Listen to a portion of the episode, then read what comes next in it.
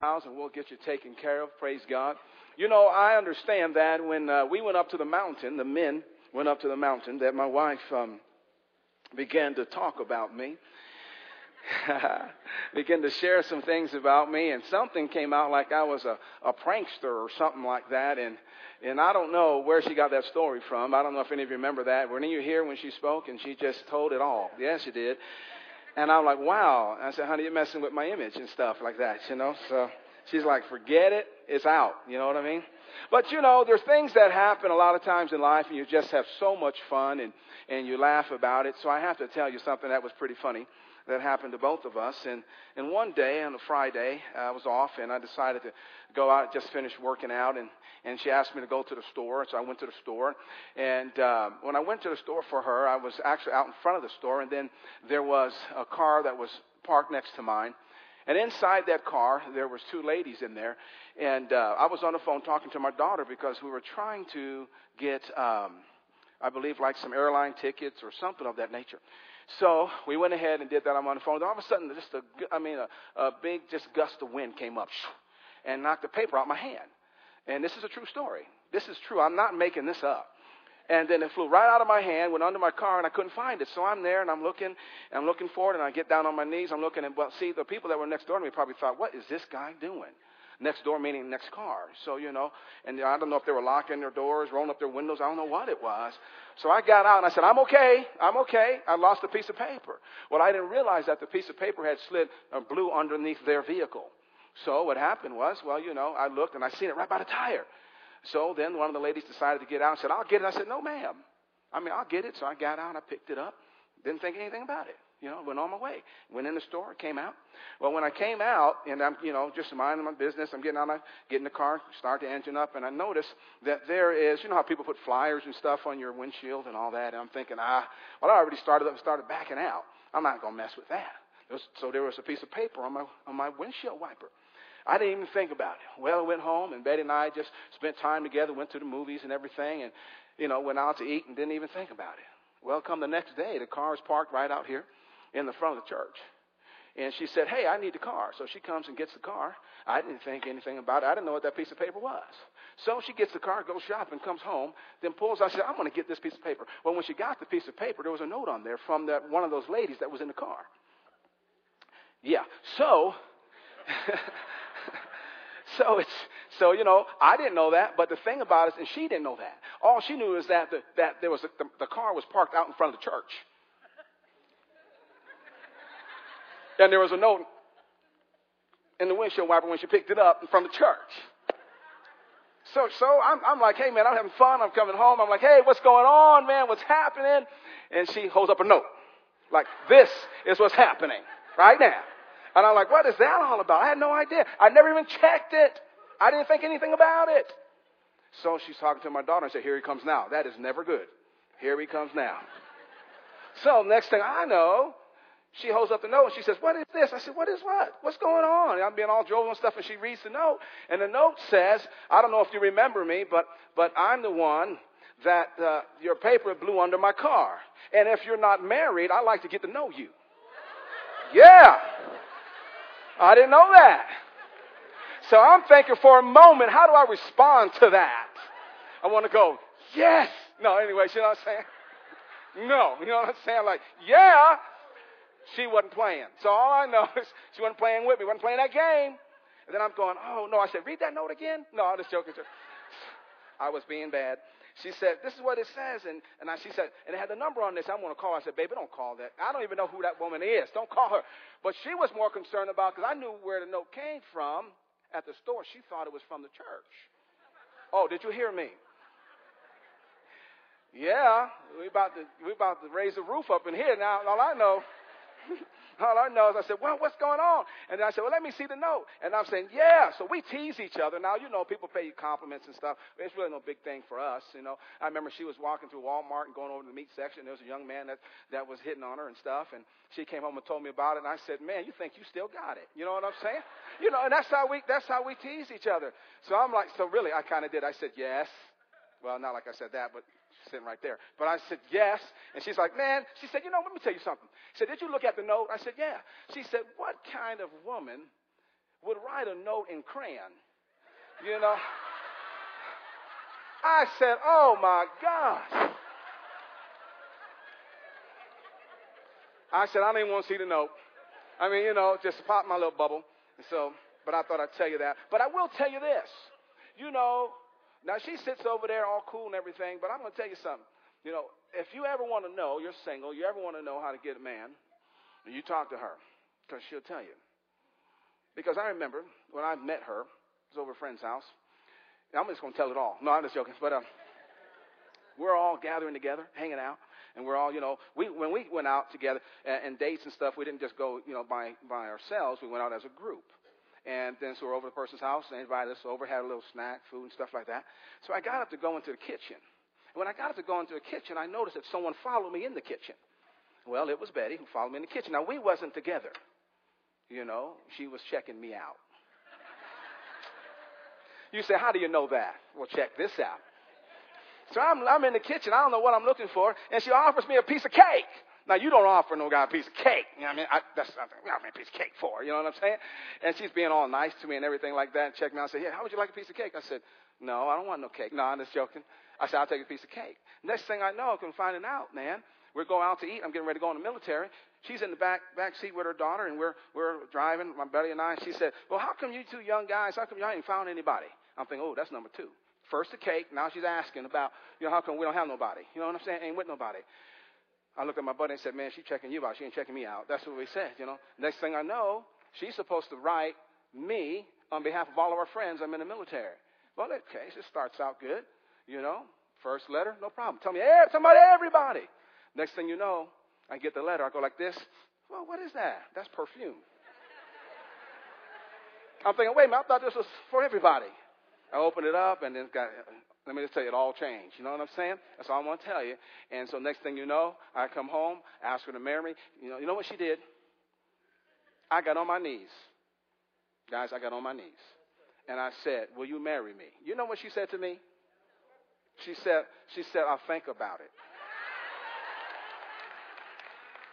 I started to get up and say, "What?" I'm only kidding, baby. I'm like, I don't know. I ain't kidding right now. You know what I'm saying? I'm about to take that proposal back. So that's all I got to say. Yeah, all right? So there you go.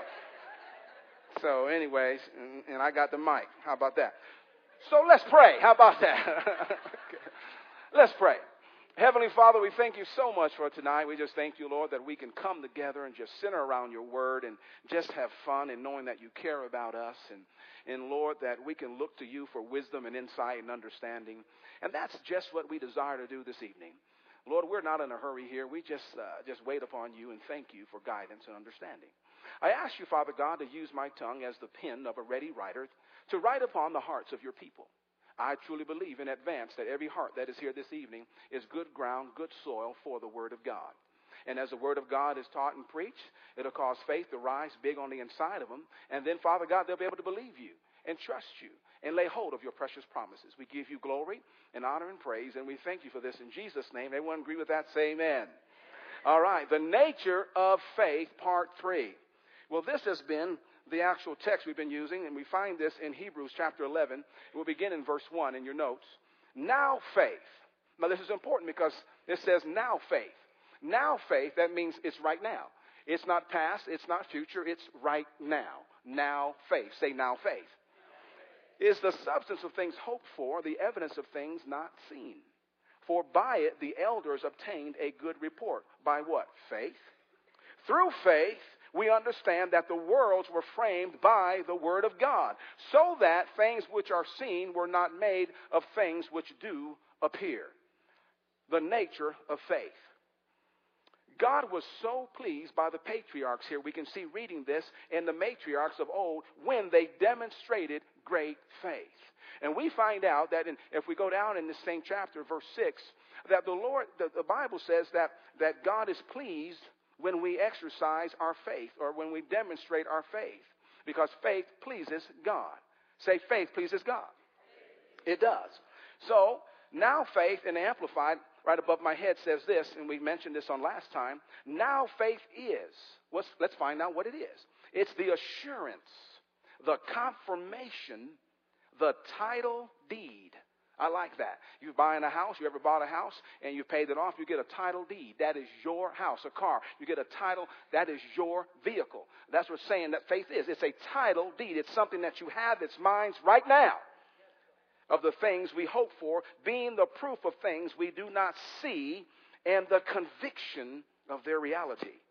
Faith perceiving as real fact what is not revealed to the senses. Hebrews 11:1 that's the amplified. A quote here we have in your notes by Mary Sutherland says this Faith is a three letter word. Faith says yes. Oh, I like that. Faith says yes. Faith teaches us to expect the best.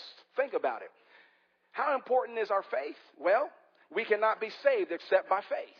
That's how important our faith is. How important is our faith? I believe we cannot be kept. We cannot be kept but by faith.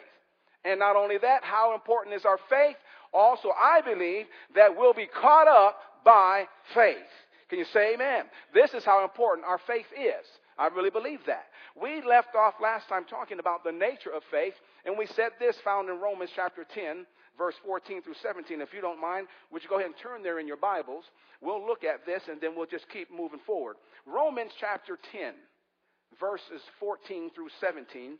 We're dealing with talking about the very nature of faith the nature of faith. The New King James Version, I know it says King James, but I have in my hand, my possession at this time, is the New King James. Beginning in verse 14, this is what it says How then shall they call on him in whom they have not believed? And how shall they believe in whom of in him of whom they have not heard? And how shall they hear without a preacher? And how shall they preach unless they are sent? As it is written, how beautiful are the feet of those who preach the gospel of peace, who bring glad tidings, or glad things of, or should I say, glad tidings of good things. Now, notice this in your notes the nature of faith, and here's a demonstration of it. The one sent preaches the word. We, met, we established this on last time. Preaches what? Well, whatever they preach, the one they're sent, they preach the word. It could be along the lines of faith, could be along the lines of healing, it could be along the lines of prosperity, but that one sent preaches the word in your notes. B, it says, now that word preached is heard. So when the word is preached, you and I begin to hear, we listen, we apply to what's happening, what we're hearing, and then by faith, what happens is because faith comes by hearing, and hearing by the word of God, it builds up faith on the inside of us. C, what is heard is then believed upon. It is believed upon because we're hearing God's word. And then we said lastly, on last time, the reaction to what we believe is the result of our faith. Is a result of our faith. I believe this. I believe God wants us to be a people who will launch out in God. Who will just take Him by faith. Launch out in God, and in launching out in God, they dare to have faith. Come on. He wants the people that will dare to have faith, which will always take, and this is what I love about it, which always take us beyond what is called commonplace and move us to an abiding place. This is important, gang. God is looking for a people. And say, I'm one of them. Aren't you one of them? I mean, think about it. I like, I don't know what's going on in your life or what you've been going through. It could have been yesterday, even today, a week ago, a month ago. But God is looking, I believe, for a people that will rise up, that will step out, that will launch out into the deep and trust Him and use their faith to get things done. But not just any kind of faith, not just things that are commonplace, but an abiding place. An abiding place. So we have commonplace. We're moving from commonplace to a, an abiding place, to a place of habitation where we're hanging out with God. I believe this is what God wants us to do. Well, here's a spiritual truth God remains faithful. Regardless of what you're going through, God remains faithful. Regardless of what's happening around you, God remains faithful. This must be settled inside of our hearts and our spirit. I said this on last time when we were looking for a job. I mentioned uh, that we were we, we were here stationed at Cannon Air Force Base in the military, in 1990. We left and went to Oklahoma and spent some time there. But before we left, we began, Betty and I, to put our, our, our faith together. We began to pray and to believe God that our faith or our prayers will go ahead of us. Now, we didn't get to Oklahoma and say, okay, what are we going to do? No, what we began to do, we knew what we needed to have happen in our lives. We know we knew we needed a job. Say job. Yeah, we had to take care of my family. We wanted a house. So we began to speak that in advance. We didn't begin to speak that once we got there. We spoke it while we were here. And we believed God. Well, when we believed God, we talked about last time on a job, as far as a job is concerned, you remember last time, I mean, I was offered three jobs. And then I chose one. Loved it. I was there for a year and a half. It was a blessing. Promotion after promotion, raises after raises. They, they were giving us COLA adjustments, cost of living adjustment. I like that. I don't know if anybody's getting that today, but you know that's what they were doing then. And uh, praise God, that was wonderful. Getting I, said, man, that's nice. That's like a little tip, you know. And it was really good. But then I'm sitting in my little, I say my little cubicle partition, and then you see because we went to Oklahoma to go to Rhema. And I'm sitting there enjoying this job because God blessed us. God blessed us. And I'm like, Lord, this is wonderful. Then all of a sudden, I hear this voice that says, You're not supposed to be here. I'm like, What is that? In other words, your time is up here. And I looked around and I said, Who said that? Well, that was the Spirit of God. Now, I can't say that I heard it out here, but I heard it in here. And when I heard it in here, I said, Oh, you have to go talk to my wife. Yeah because, you know, she loved that job. It was good money. Are you listening to me? So I said, okay, all right. So I knew. I went home. I said, I said, Betty, we need to talk. I said, this wonderful job that we have, it's time for me to go. She said, the devil's a liar. I said, Lord, come on. I thought you was going to talk to her. Because, you see, we, but we had to realize then, then that we were placing our faith in that job and not placing our faith in God. So what we began to do is immediately began to pray. Well, of course, the, the, the, boss that I had, the manager I had, he said, Are you sure you're supposed to leave? Because we need good Christian men here in this business. And I said, I agree with that, but not this one. Because I'm not going to get out of the will of God. And what we began to understand and what we've been taught is that you, you don't want to get out of the will of God. When God has said something to you, He speaks to your heart, then you need to respond to that and you need to obey that so that the blessings of God will continue to flow in your life. Can you say amen? So we went ahead and said, well, it's time to go. Well, this guy, they did everything they could do. They tried to move, I mean, just different positions around, jobs around, and tried to get me to work at night. They just didn't have anything like that available. And I was praying that they did. But we were still headed out to Rhema. So here it comes um, Labor Day weekend and all that, and you know school's getting ready to start. So of course my last day, what happens is I go in, I go into, he tells me all about, all about how wonderful we did a great job and sure you can't, I can't change your mind. Oh no, we, we moving forward. And he pulled out an envelope. It was a big check. And he said, now there's plenty of this, there's plenty more of this came from. You know what I'm saying? So I'm like, yeah, I know. Thank, thanks for the check. You know what I'm saying? It was my check. My name was on it. Come on now, I earned it. But I said, sir, I, I can't stay. I got to go. He said, okay. So I left. You know, those I was working with, the people I was working with, they said, now what are you going to do? They began to ask me in question, what are you going to do? I cannot believe that you're going to leave a managerial job and then go ahead and, and just, just leave. Man, don't you know that all of us, those who are here that are supervisors, we have been, we have been just looking, I mean, just desiring to get this position. And you're just going to leave it? I said, I'm going to obey God. Then they said, well, you need a job? And I said, yeah. They asked me if I wanted to mow their grass. Can you believe that? They're messing with me. You want to mow my grass? I said, no, we're all right. God's going to take care of me. You know what I mean? So I'm sitting here, and this is how faithful. I'm telling you how faithful, the nature of faith. So I put my faith out, and I said, okay, I'm going to go ahead, and I'm, I'm going to apply for Federal Express. Hadn't heard anything from them in several weeks, almost months. Hadn't heard a word. I'm sitting again in my cubicle, in my little partition before I left. And the Spirit of God tells me, I mean, I just sensed that. Give them a call. I mean, just lie, just give them a call. So immediately I call, and I didn't know they were interviewing. And this was the last day of their interviews. And they said, Well, sir, hold on, let me get back with you. If you can hurry up and get over there, we'll go ahead and get you in because you're going to be the last one.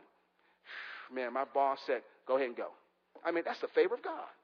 He said, Go ahead and go. I got over there. Man, I tell you what happened. We got in there, and I'm sitting there, and I'm telling this guy, he's something. He said, Hey, you know, just come on in, and, and here's, you know, give me the ABCs and all that stuff. I said, Sir, I respect you. I know you're a manager, and I know you're busy, but let's not, we don't need to talk about all that. He's like, What? I said, This is my job. I know that's not normal. Are you listening to me? Now, I am telling you to do it. This is what I did. Okay, all right. That's okay. But it's what I did. I said, I believe that this is my job. Now, listen, I believe I'm not here. Now, of course, I'm not telling you to do this. This is what I did. I said, I believe I'm here because I'm supposed to be here. And I don't believe whoever you interviewed all day can do the kind of job I can do. I know. So he looked at me the same way y'all looking at me now. and he said, Well, okay. I mean, what is he going to say? And so he says, all right, well, you know, you know, we don't normally do this. You know, I can't just hire you on the spot. So I'll get back with you in two weeks. I'll get back, I'll let you know what's going on. Well, of course, you know, then they sent the paper and told me to go ahead and take a drug test. I knew I was hired. And then I came in there and sat down and talked to him. First, first little interview I had with him. And he said, you know what impressed me? He said, I said, what? He said, that you had faith. I didn't know he was a Christian. You had faith. That you actually believed that this was your job. And he said, let me tell you, that's why I chose you. Because I need somebody like you on the job. Wow. I didn't know that. Okay, let's get back to our notes.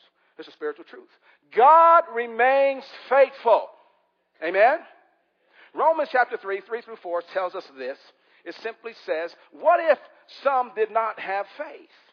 Will their lack of faith nullify God's faithfulness? Not at all. Let God be true and every man a liar. As it is written, so, listen, so that you may be proved right when you speak and prevail when you judge. Listen to this quote by D.L. Moody. Is there any reason why you should not have faith in God? Wow. Has God ever broken one of his promises? I defy any infidel or unbeliever to place a finger on a single promise God ever made and failed to fulfill. Man, that's powerful. Oh, I like that. So, A, let's look at this dealing with the nature of faith. I believe that faith has a voice. Faith has a voice. You can hear it.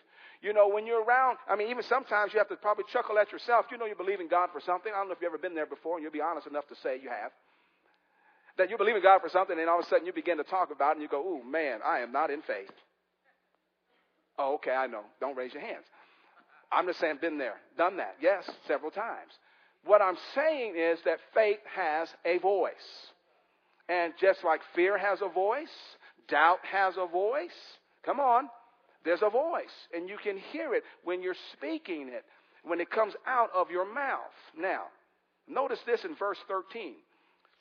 Verse 13 of 2 Corinthians chapter 4. It says, And since we have the same spirit of faith, according to what is written, I believed and therefore I spoke. We also believe and therefore speak. Family of God, when we have faith, this is the nature of faith. When you and I have faith, faith speaks. There is a voice. There is a, a knowing down on the inside of us. I like to say it this way that I know, that I know, that I know, that I know, that I know, that I know, that I know. What God said in His Word shall come to pass. Faith speaks. Think about this of the 12 spies going into the land that God has promised us, promised them. Maybe God has promised you something, and you may feel like you're these 12 spies that's going into a land that God says are going into a provision, come on, that God has promised you.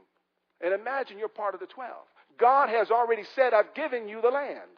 God has already said, I've already given you, I've promised you whatever you believe. Come on now. Has He not already given us healing? Has He not already given us prosperity? Come on now, He has, right?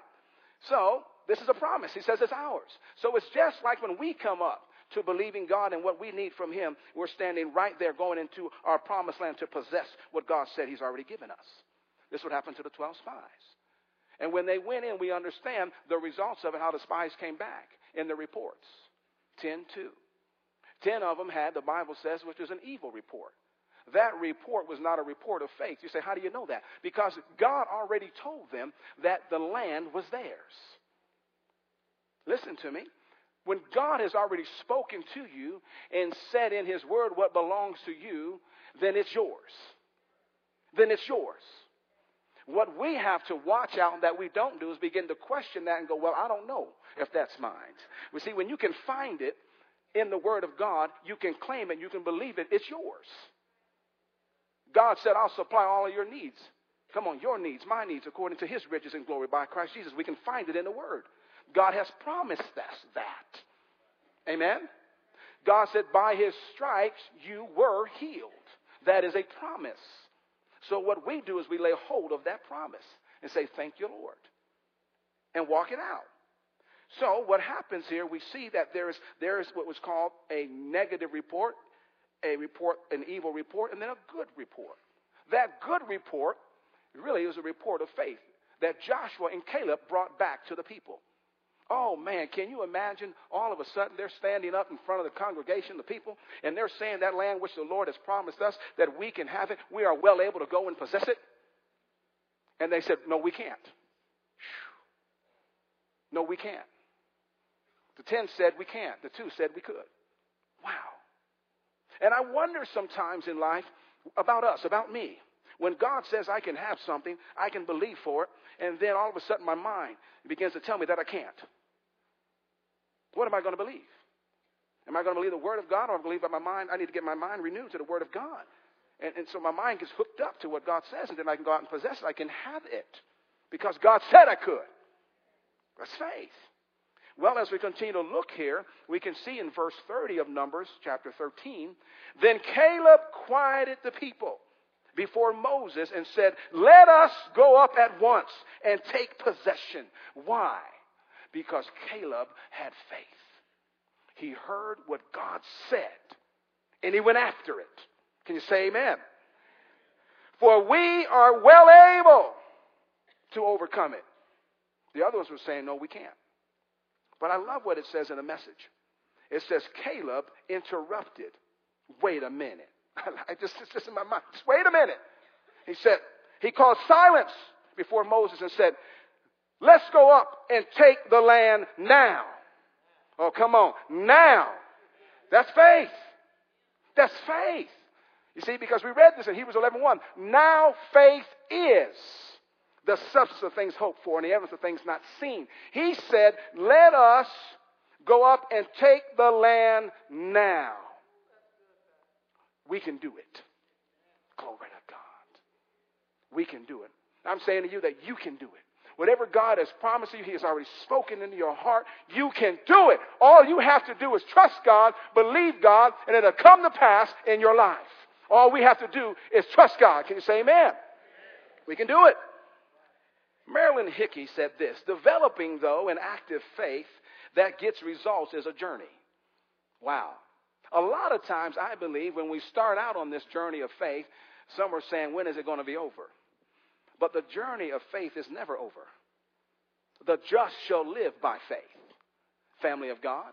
So that means every day we get up, everything that we do, man, we should be applying our faith to because it is a journey. All right? It's not a sprint, it's not a little marathon, it is a journey, and it's a lifelong journey. Faith. Now, so let's look at B. Faith says the answer. Faith says the answer. We find here in Romans chapter 4, verse 3, it's in your notes. What does, what does Scripture say? Well, Abraham, talking about Abraham, he believed God, in your notes, and that faith, that faith was regarded by God to be his approval of Abraham. Notice this. This is God's words translation. It says, Abraham believed God, and that faith was regarded by God. When Abraham believed God, when you believe God, your faith will be regarded by God. God responds to faith. I said, God responds to faith. You say amen? Amen? Hebrews 11, verse 6. Hebrews 11, 6. Go and sit down, my brother. Hebrews 11, 6. Hebrews 11, 6 says this but without faith, it is impossible to please God. Are you listening to me? Impossible. And they that go to him or come to him must believe that he is, and that he is a rewarder of them that diligently seek him. God responds to faith. He responded to Abraham's faith, he'll respond to your faith. All we have to do is believe God, trust God. Can you say amen? And then allow God to move on your behalf. Faith is a journey. Now, the, now, when we look at the other translation, we see here, the contemporary English version, it says this in your notes. The scriptures say God accepted Abraham because Abraham had faith in him. Wow. This is why God accepted Abraham. Oh, let me read this to you. Listen to this. You'll love it as we pick up in verse 17 of the same chapter, the message translation. Listen to this. We call Abraham father, not because he got attention by, by living like a saint, but because God made something out of Abraham when he was a nobody. Isn't that what we've always read in Scripture? God saying to Abraham, I set you up as, as father of many peoples. Abraham was first named father and then became a father because he dared to trust God, to do what only God could do raise the dead to life. Come on, with a word, make something out of nothing. Ooh, I like that. When everything was hopeless, Abraham believed God anyway. All glory to God. Man, that's a message right there. When everything was hopeless, say hopeless. All right. Anyway, listen, come on. Hopeless, when everything was hopeless, believed God. All right? Then it says Abraham believed anyway, deciding to live not on the basis of what he saw he couldn't do, but on what God said he would do. Oh man, hallelujah. And so he was made father of a multitude of peoples. God himself said to him, You're going to have a big family, Abraham. Abraham didn't focus on his own impotence and say, It's hopeless. No. This hundred year old body could never father a child, nor did he survey Sarah's decades of infertility and give up. He didn't tiptoe around God's promise asking cautiously skeptical questions. Ooh, man. Then it says, he plunged, I like this, into the promise and came up strong, ready for God. I mean, he plunged into the promise of God. Then it says, sure, sure, ready for God, sure that God would make good on what he had said. Mm. Family of God, we have to trust him and believe in all of our hearts, regardless of what's happening around us, that God will make sure of what he said. He'll make sure of what he said. God is not a man that he should lie but the Son of Man, listen, not nor the Son of Man that he should repent. Come on. Hath God said, so shall he do it. Hath he spoken it, so shall he bring it to pass. But we need to get that inside of our spirit. Are you listening to me? Get that inside of your spirit. That what God said is true. So the question is, what has he said to you? What has he said to you? That's the question. What has he said to you? Because what you have to understand is that you believe what God said and you lay hold of it. And when you lay hold of what God says, then God will begin to work on your behalf the same way He worked on Abraham's behalf. Can you say amen? Come on. See, so we're going to trust God. This is the very nature of faith. Now, now, come on. Abraham was, I mean, it seemed like his back was up against the wall. Am I right about it? Think about it. But God gave him a word. God gave him a promise. God has given you his word. So the question is, what are you believing for right now? What are you believing for? What are, what are you asking God to do in your life? What are you asking God to do in the life of your family? What are you asking God to do in your body? How about in your finances? What are you, are you, are we giving God something to work with? Because God responds to faith. I said, God responds to faith. In the same way that he responded to Abraham, he'll respond to you. All we have to do is believe him. Can you say amen? As, as we continue in your notes, it says Abraham, now this is important. Abraham completely, now this, this will blow some of our religious minds here. Listen, Abraham completely ignored the evidences of his physical senses. Now, a lot of people will trip over that and say, wait a minute, what do you mean he ignored? Well, he says because it says here, because they contradicted what God had said. Come on. God has given you a promise. He's told you what he's going to do in your life. And then all of a sudden, things try to come up. Things try to come up and hinder what God has said. You have to go with what God said. You stay with what the Word of God says. Because anything that contradicts that, we know, we know that contradicts what God said is not of God. Listen to me. If God said, I said, if He said, if He said, I'm going to supply all your needs. And the economy says, we're running out. Uh oh. What you going to believe? Okay. Yes. See, we have to watch what comes out of our mouths. Because if we begin, as I said, faith has a voice. And we have to watch what comes out of our mouth because if we're focusing on only on what we see, what we hear, I said before, what we taste, what we feel, you know, our senses, and go, oh, I don't know how I'm going to make it. I don't know how I'm going to make it through. Gang, okay, now hold on now. You have a God that's already told you, listen, I'm going to supply all your needs. Trust me. I'm going to go before you. I'm going to be your front guard, rear guard, side guard. I'm here for you, baby. Come on. Anything you need, I got it. Trust me. That's what God is saying. Trust me. That's all He wants you to do. So let's finish up. In Romans chapter 1, verse 16 and 17, it says, And we, you and I, must lay hold of God's word and see it as precious, the gospel. It says, For I am not ashamed of the gospel of Christ. We cannot be ashamed of the gospel of Christ. We cannot be ashamed. This is a day and time in which we live when the enemy is sticking up his ugly head and trying to cause all kinds of confusion. Come on now. And it's bringing on and trying to wreak, wreak all kinds of havoc upon people in their lives. You can see it in person. You don't just have to watch it on TV. So here we come. And here we go. In and out of places in life. And we have an opportunity to testify about how good God is. What's going to come out of our mouths? Faith has a voice. I am not ashamed of the gospel of Christ. I am not ashamed of the gospel of Christ. We cannot be ashamed. You say, How am I going to be ashamed? What do you mean by being ashamed? And someone you see, you know they're hurting in their bodies.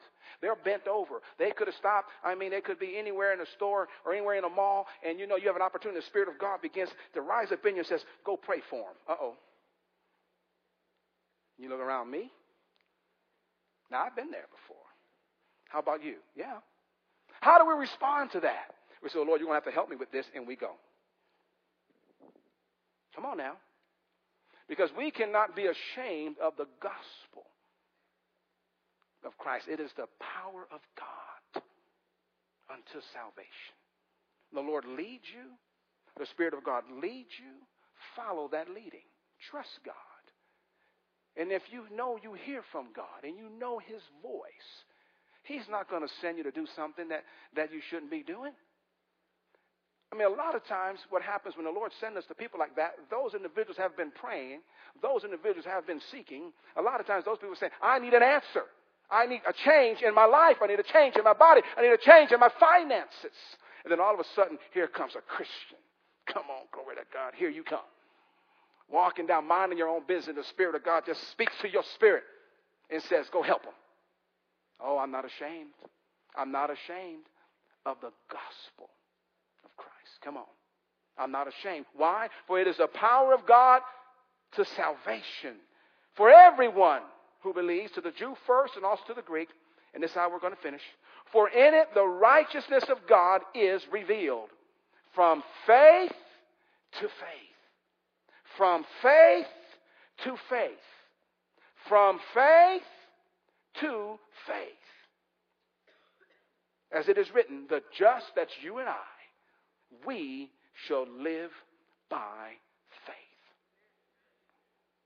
This is the nature of faith. Now, so how do we get there? How do we continue to walk in it? We began, again, by hearing the Word of God. We began by believing what we heard. We began to respond to what we heard. And it produces faith on the inside of us. And we begin to respond to that. There's a corresponding action to that. And because of that, we receive and get the desired results of what we're believing God for.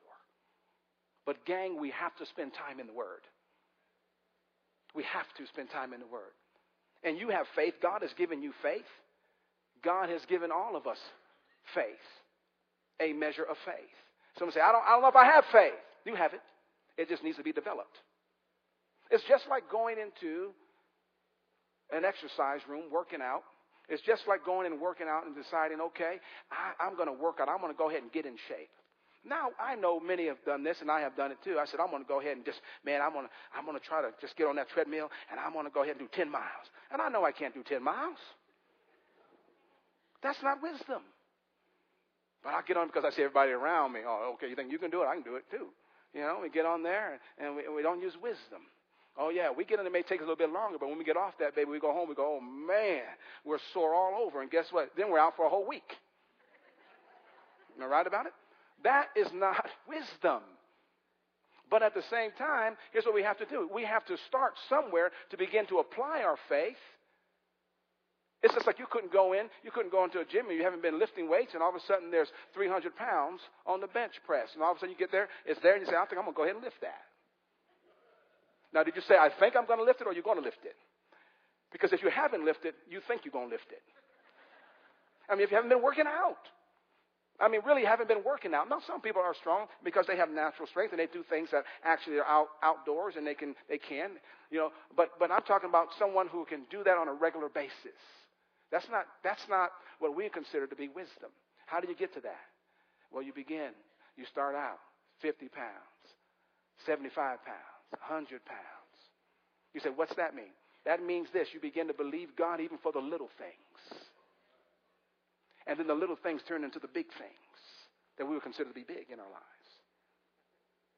I remember, and I'll tell you this, and then we'll close. But turn over in your Bibles to Ephesians. This is where we're going to finish Ephesians. We want to stop there. But I remember, and I'll talk to you about, I've said this many times before, that what we put into our children, what we put into our kids, I believe that uh, as we pray and trust God, that it remains. Say it remains. And I believe this. I remember, you see, because in my family, in my family history, my natural family history, I've shared this before, that my dad and my brother had heart issues. Heart issues. At 35, my father had a massive heart attack and died. 35. At 34, my brother, who had a weak heart, and because of other things that he had done with his life, through drinking and drugs and things of that nature, died at 34. So, I didn't know anything about this generational curse, you know, and things of that. I didn't know anything about that. And and and I just I said, man, what is going on here? And then I got saved. I got born again, and I began to read about that. And then I began to say, I said, no, this will not happen to me. This will not happen to me. But then what happens is we moved, as I talked about, we, we left, we moved from here, Clovis, New Mexico, and went to Oklahoma. And we moved, and, and our son Stephen is playing football like most normal young kids, sixth grade, would ever want to play tackle football. You got to go get a checkup. And then, of course, all the kids are going right through line and everything like that, and the doctor stops him, checks his heart, and says, We got a problem. Immediately, I'm thinking, Oh, no, we don't. Now, that's what I'm thinking. But guess also what the enemy is trying to speak over here. You see, I prayed for me. I prayed for me at that time. You know, I wasn't even thinking about Stephen because I don't know if Stephen was even born then. I don't know. Maybe he was, but I wasn't even born. Broke that curse over my life. Then it tried to come back around. So he's sitting there, disappointed young man, because he couldn't play football, didn't pass the physical. Now he's been playing basketball, you know, I mean, forever. Oh, he's got a heart murmur. Okay. So next thing we know, we said, Stephen, what do you want to do? We said, let's go home. Went home. Man, I tell you what, was nothing, nothing much was said in the, in the truck. We drove, pulled up in the garage. I said, son, this is because we, we teach our kids the word. And all of us should do that. Can you say amen? And I said, Stephen, what do you, what do you want to do? What, what can you believe for? He said, I believe that I can be healed. I said, good. Because I believe that too, so let's agree. And you know, when we prayed, I put my, you know, I mean, because you pray all the time, you, I think I'm going to hold hands, you know. I say, let's hold hands, let's agree. And you know what he did? He fell into my arms and just like, just gave himself totally, completely. It's just like he didn't want to hold my hand, he wanted to hold me and said, let's pray. And we prayed and believed God. It didn't take forever. After we prayed, he looked up at me, got on his bike, and took off. Now, to me, it was probably, I don't know, it was, me, I know it was meaningful to him, but to me, I'm thinking, wow, that was awesome.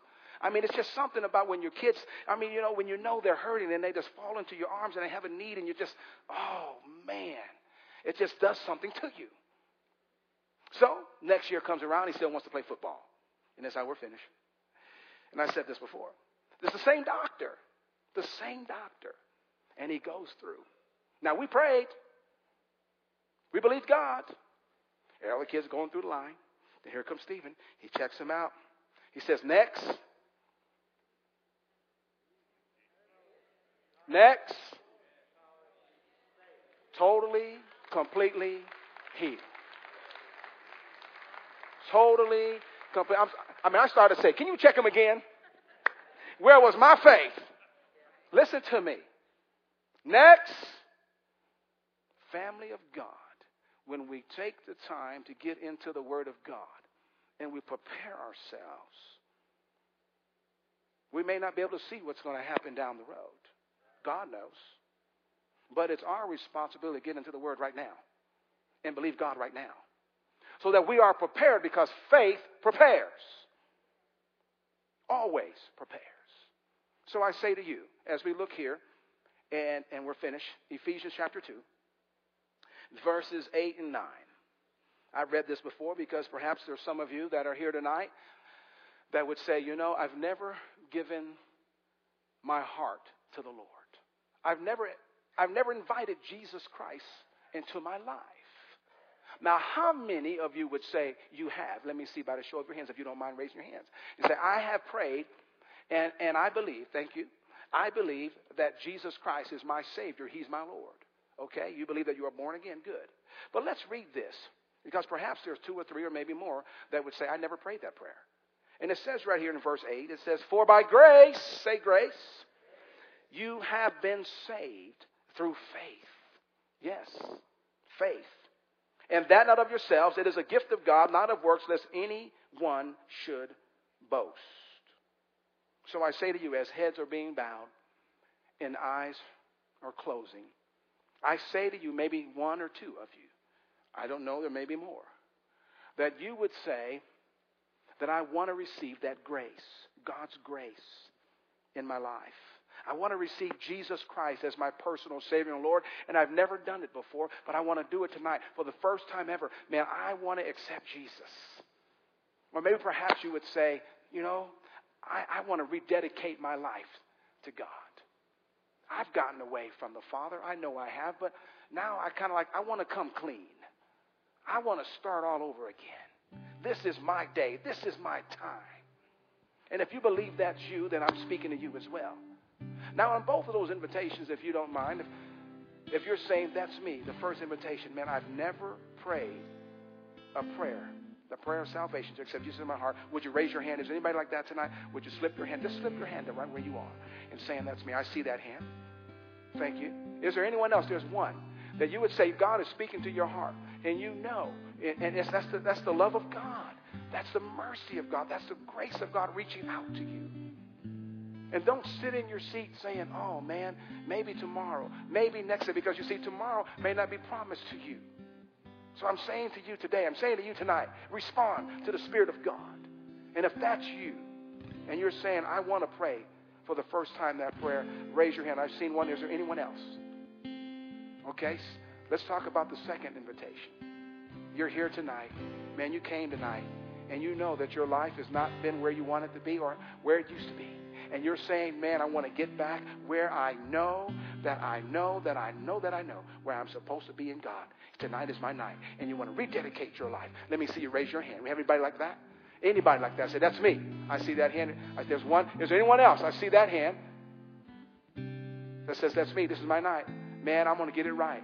I'm going to do what God has called me to do. Do we have anyone like that? Anyone else? Okay, I believe there was two hands that went up. Family of God, you can look up. There was two hands that went up. Now I'm going to ask those two hands, those people that, that, that are connected to those hands, to respond by faith to the call, to that, that, that unction, that, that the Spirit of God that's pulling you right now. Would you stand up on your feet and say, That's me? I raise my hand. Stand up on your feet right now. You raise your hand, stand up on your feet, and come down. You know who you are. You raise your hands, come down. Come on down. Back here. You raise your hands, come on down. Rededicating your life, giving your life to the Lord the first time. Come right over here. Praise God. How you doing, sir? What's your name? Thomas. Okay, Thomas, go ahead and turn this way and let's face that screen right behind me. Right, come and stand right in front of me. Good. You here for prayer too, brother? Okay, rededicating. Okay, let's look up together. Now, everyone, let's read this out loud. Ready? Read. If you confess with your mouth that Jesus is Lord and believe in your heart that God raised him from the dead, you will be saved. Verse 13 says, For everyone who calls on the name of the Lord will be saved. Guys, that's what we're going to do tonight. We're going to call upon the Lord. And everything that you are believing God for coming down here that you should receive, you're going to receive it by faith and lay hold of God's precious promise of salvation rededication, getting our lives focused and moving in a direction that God has promised. Do you believe that Jesus Christ is the Son of God? Do you believe that God raised him from the dead? Your heart tells you. Amen. How about you, my brother? Do you believe that? You know that. Praise God. Amen. And what we're going to do right now, we're going to call upon the name of the Lord. We're going to pray together. Family God, will you pray with me? Guys, let's pray. Repeat after me, okay? Dear God, I come to you now, just as I am. I thank you for sending Jesus to die for me. He gave his life so I could live. Forgive me of all my sins. I thank you that you did not spare your only son,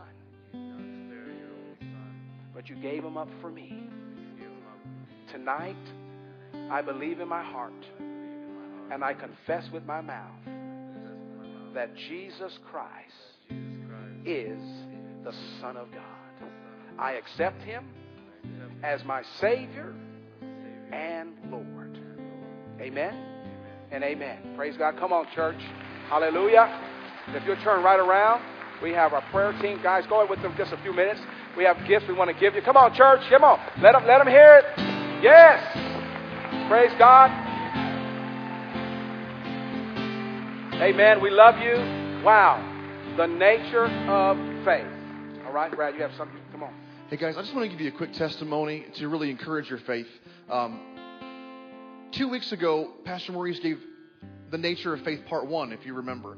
And I sat right here, and Betty Compton sat right here. And this is this is Peggy's mom, Betty, right here, waving her arm at you. And they took her home Wednesday night after church, and everything was fine. Thursday morning, see, Alan and Peg live in Muleshoe. Thursday morning, um, Plains Regional Medical Center, ER, calls Peggy and says, um, Does your mom have a DNR? Because she's gone. Should we resuscitate her? This is 14 days ago, or thir- uh, 13 days ago, Thursday morning, right? And Peggy says, What? I just saw her a few hours ago. She was fine. Well, ma'am, she's, she's gone. Would you like us to resuscitate her? Yes! So they resuscitate her and they put her on a respirator. And they put her on the helicopter to Lubbock. Well, I get a, a memo in the morning to pray for, for Betty Compton. I'm like, wait a second. I saw her last night. I saw her hours ago. And I, I told the front office, I said, I want to go to the hospital. I want to pray. So I, I jumped in the car and started going to Lubbock. And right when I got there, you know, Alan and Peg and the family had been there, and they were moving her to a, a high tech redneck respiratory. Because what happens was her lungs had stopped working. I don't know. It was you don't know how many machines were hooked up to Betty that night, that that afternoon. So we got there a little bit after lunchtime, and I, I'm not even kidding you. I walked out of the elevator, and Alan and Peg were in the hallway, and the the doctor came out and shaking his head. Now, how many of you know it's not a good thing for your faith when the doctor's shaking his head? If, if you don't have faith before you get there, it's like what Pastor Maurice was saying. You've got to have faith before you get to that hospital floor, right? And he comes out shaking his head and said, I'm sorry. There's nothing more we can do. The rest of the family took it quite hard. Alan and Peggy didn't change their reaction, didn't change their faith. The doctor shaking his head and giving the bad news of I'm done had no impact on their faith. And they said, okay, well, before you pull the plug, Doc, we're going to pray. And he's like, do whatever you want. And they looked at me and said, our pastor's here. We're going to go pray and believe God to, to touch her body. This is, this is 13 days ago, right? So we go in there, me and Alan and Peg, and there was about Betty, you don't know this, sweetheart, because you, you weren't with us at the moment. You were all hooked up. To there was about 11 doctors and nurses and techs all around your whole bed. A zillion machines and everything beeping and going crazy. And I said, guys, just, just give me a minute. And I went up to her head and I whispered right in your ear. I said, sweetie, we're going to pray. And we're going we're going to use faith and believe that God's going to touch your body. And me and Alan and Peg prayed. There wasn't time to pray long, lofty prayers. There was only time to pray a prayer of faith for her healing. And all the techs and all the doctors and all the nurses just stood back. They didn't leave the room. They just stood back and waited. And as we got done, they all jumped right back in and did whatever it is that they were doing. And we left the room and let them work on, on Betty. And we're standing out there in the hallway, and within about 15 minutes, her O2 gas, her lungs started working again on their own. Immediately.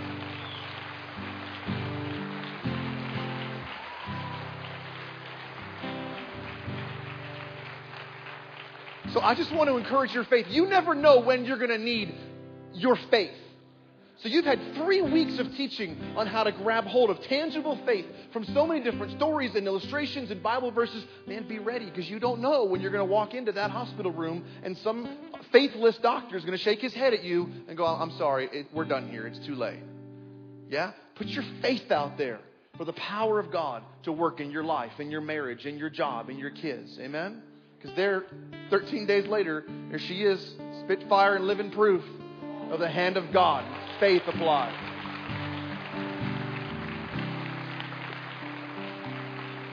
Guys, we love you so much. We'll see you Friday night. And don't forget, get your mom and your daughter and your sister and your grandma and your aunt out here for Sunday morning for Mother's Day. Amen.